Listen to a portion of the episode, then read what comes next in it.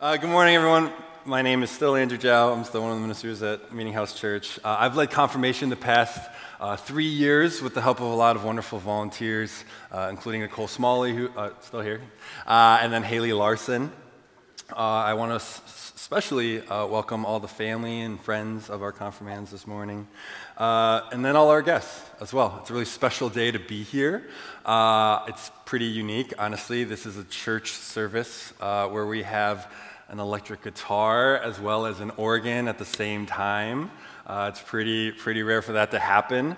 Uh, and then the icing on top is that both of these guys, or both these instruments, are played by people who are really talented and high quality uh, individuals. So, good job on being those things.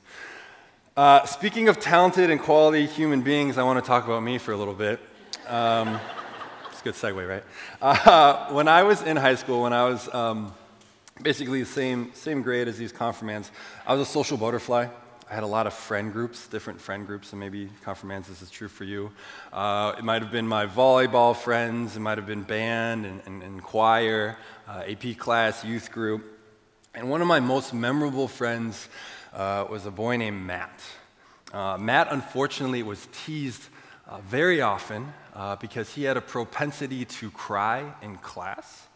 Um, and unfortunately, high school can be unforgiving. Uh, a lot of my classmates would play a game where they would, they would race each other to see who could push his buttons the fastest and make him cry in front of everyone and embarrass him. It was hard, it was, it was mean, it was brutal, it was difficult to watch. And I assure you right now, I was, I was never one of those people. I never tried to make Matt cry in class. However, truth be told, there was something else about Matt's personality that I did think was hilarious, that I did mess around with. Um, so set the foundation, Matt, like girls, he was attracted to girls. And what I observed about his behavior is that if any girl interacted with Matt in any way, he would develop a crush on them. So he could be partners, assigned partners in class with a girl, he would immediately like her. Uh, he could be seated next to a girl in class. He would tell me about his huge crush on her the next day. A girl could walk by and say, Hi, Andrew, hi, Matt, and immediately that was the person that had Matt's attention. So I remember sitting at home one day in my dad's office. It was like a den. That's where our, our desktop computer was. And I remember I was done with my homework and I was just sitting there. I was thinking about this phenomenon of Matt and liking everyone who talked to him. And I was like, how far does this go? Is it, is it really anyone who interacts with Matt, he'll, he'll have a crush on them? So naturally, I decided to create a fake email account. Yes, this is a story about me catfishing someone. And no, I don't know if this disqualifies me from my job, but we'll find out. So I created a fake email account. It was hot princess with two T's, 123 at hotmail.com. At hotmail.com gives you uh, uh, an idea of what year this was. I quickly composed a little secret admirer note, and I'll be honest, I was like over the top. I was like, all my creative juices were flowing. I was like, Dearest Matt, uh, I've always noticed you from across the classroom. I get lost in your beautiful blue eyes. I dream of the day I can one day rest in your bulging biceps. Hugs and kisses forever, your secret admirer, and I hit send. Uh, and truth be told, Meetinghouse, a big part of my brain was like, he's gonna see through this, right? Like he's gonna read the email, respond, huh, who is this? Leave me alone. But Matt not only responds, but he's in. He's asking me like follow up questions. He's like, What did you say your name was? What class do we have together? So my mind is blown. I was like, All right, my hypothesis was right. Matt's totally in. And also, does Matt think he has bulging biceps? Because Matt looked like me in high school. We were like Gumby. But, anyways, I respond back to Matt. He responds back to me. I write back. And this goes on for a few days. One day after school, I'm at musical practice. Uh, I was Captain Hook in the school play of Peter Pan. And if you ask me nicely, I'll send you some pictures. And Matt's father was the sound tech guy. And so I remember we were done with practice, and Matt's dad comes up to me, and I really thought he was going to say, Hey, nice job today, Captain Hook, nice job at practice. But instead, Matt's dad walks up to me. He puts his hands on my shoulders. He looks me dead in the eyes, and he goes, Andrew, who's Hot Princess? what? And I'm panicking. I'm like, oh, I have no idea what you're talking about. I gotta go. I think that's my mom calling. And I race to my mom's minivan, The whole drive home, I'm, I'm panicking. And when we get home, I rush to my dad's desktop computer. I pull up the, the email account and I write a panicked email. And I'm like, oh, hey, Matt, I can't ever write to you again. I can't explain why. Goodbye forever. Send. That was it.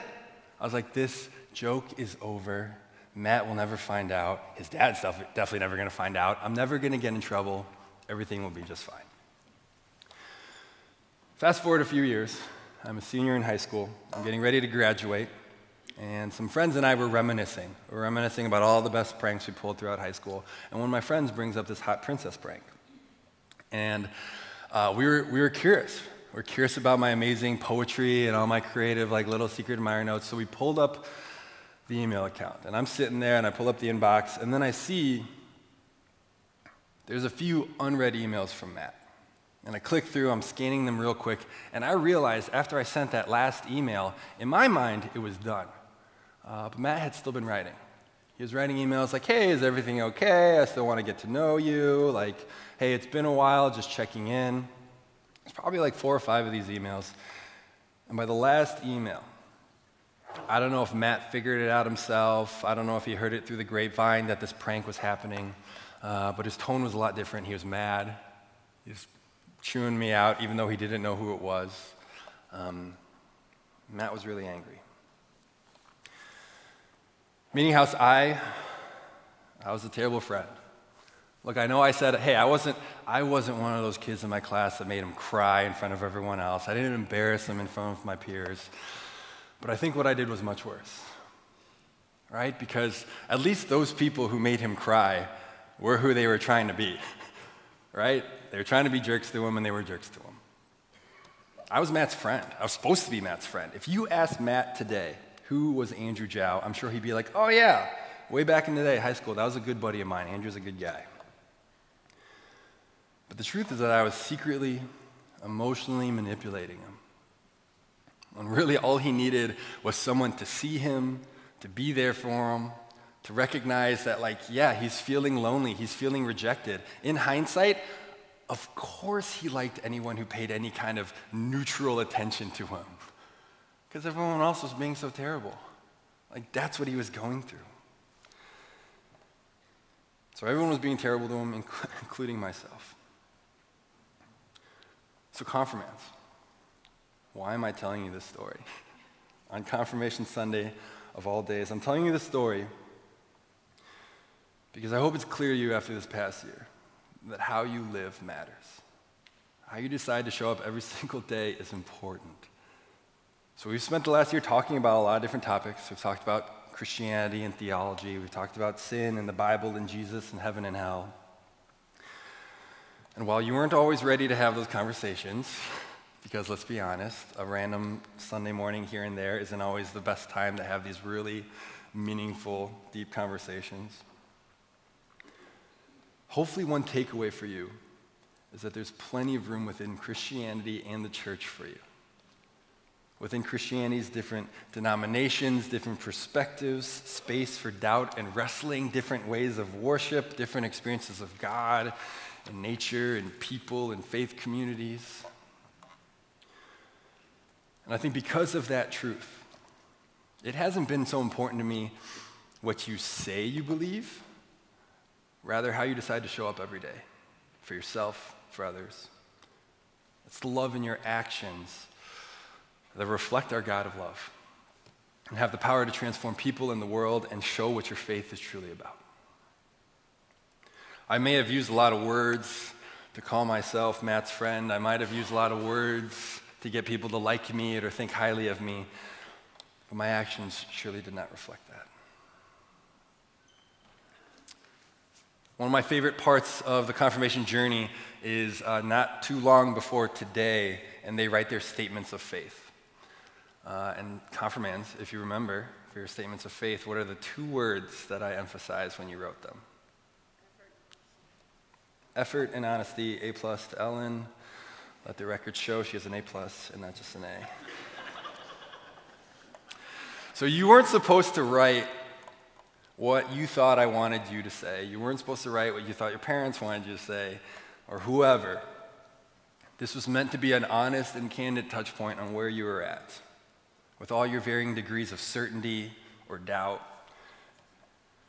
And I wanted you to do this because I'm a firm believer, believer that what you actually believe is what actually influences what you guys do, how you live. Wherever you might be at today is legitimate and it's okay. And let's be honest, folks, the faith journey is long. We change our mind along the way, we have different experiences, we have different aha moments, different experiences with God that might shape what it is we believe on any given day. So, Meetinghouse, I want to meet everyone where they're at today. And we are going to talk about this very long verse that Audrey read earlier. Thanks again, Audrey. And though it may not be obvious at a glance, I do think that this verse from Isaiah has some, some meaningful, relevant connection to us today in 2023. And I hope it can offer us a little bit of encouragement. So, we don't have it in front of us, but like think back to the Isaiah 6 passage with the three different slides.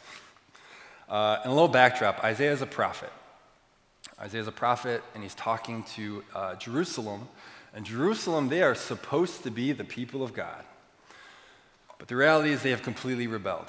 They've gone against their covenant, which is their promise with God. They've gone against their covenant with each other. They're worshiping idols. They're turning away from God. They're not being lights in the world. They're oppressing the poor. And they're experiencing decay, just as people, as, as a community, and spiritually. I would say that in a way, it's not too different than the world we live in right now. I think it's pretty easy when you look around, you see hopelessness, you see pain, you see homelessness, food insecurity, poverty, all sorts of polarity and hate and isms, systems that might make no sense for all of humanity. And at the same time, we see people and groups prioritizing wealth and power and dominance and self gain. And it seems like the God of love, who's always there, who's too beautiful to leave us, that God of love seems less and less present in the lives of people based on the actions that we see. So, if we have the similarity to Isaiah's context, what did Isaiah do? How did Isaiah respond? Well, there's this vision of a heavenly court. Isaiah's before God and all these angels. And for starters, Isaiah embraces the grace of God. Uh, he wants to be purified.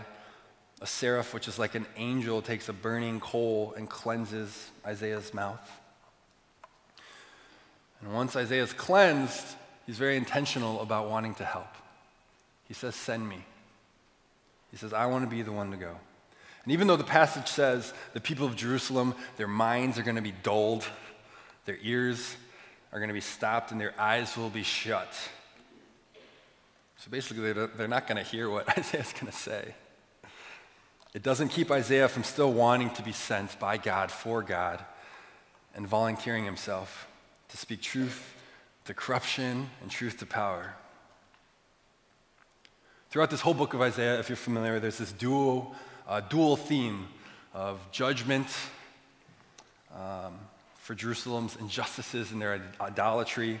And that's paired with the hope of the inevitable restoration and redemption in God.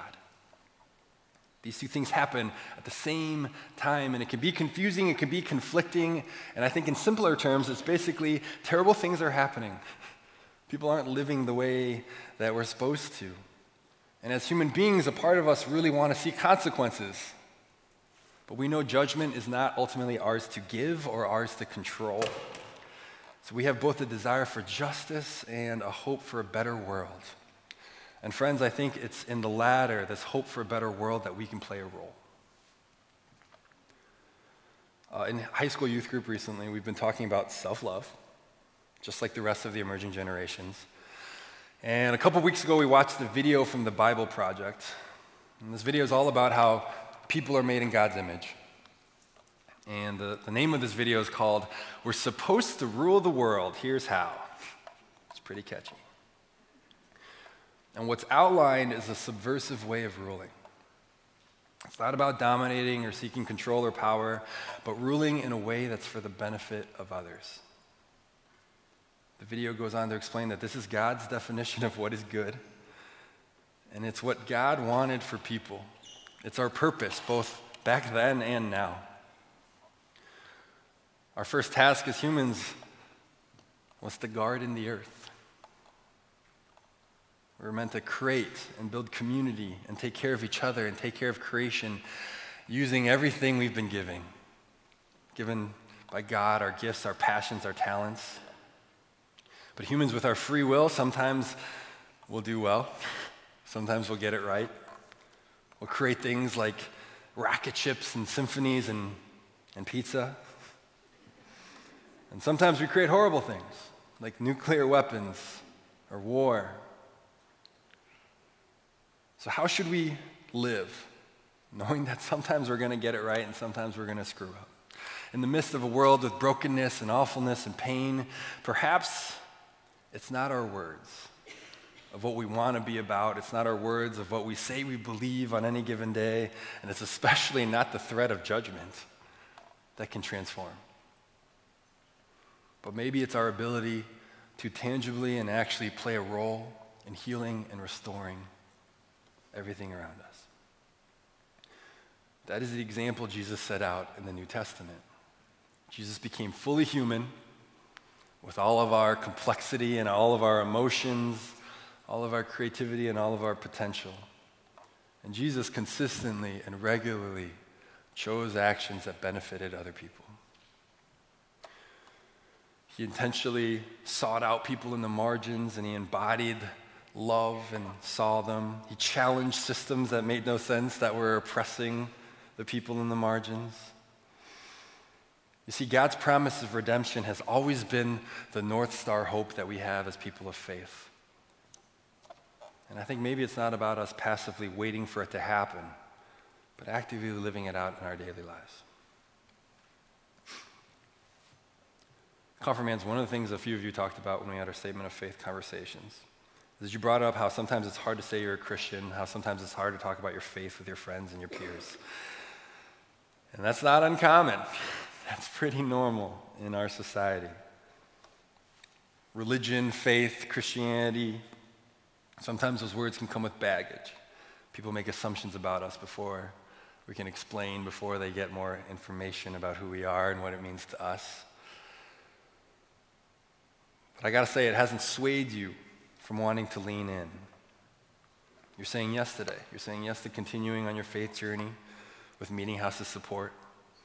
Your faith remains important to you wherever you might be on your spiritual journey. And all six of you, your spiritual journeys look very different today from one another. And while it might be hard to find words to know how to talk about your faith with maybe your peers, your friends, your family, or even folks in church, it still impacts how you want to show up in the world. So I'll leave you with this. Confirmands, I hope that even as you look around and maybe your world mirrors Isaiah's Jerusalem, society, the people around you, for whatever reason, we keep arguing. We as people keep fighting. We keep tearing each other down. We ignore the things that might bring about peace and justice. We keep idolizing our ways of doing things. We keep forgetting that the core of everything we're supposed to be about is love. Even when that's happening, my hope for you, confirmands, is that you still do what Isaiah did. And even when the rest of us, our minds might be dulled, our ears might be stopped, our eyes might be shut, that you continue having hope for what's possible. And speaking of a God of love, not just with your words, but with your actions each and every day. And my prayer is that someday soon we all might be transformed by it.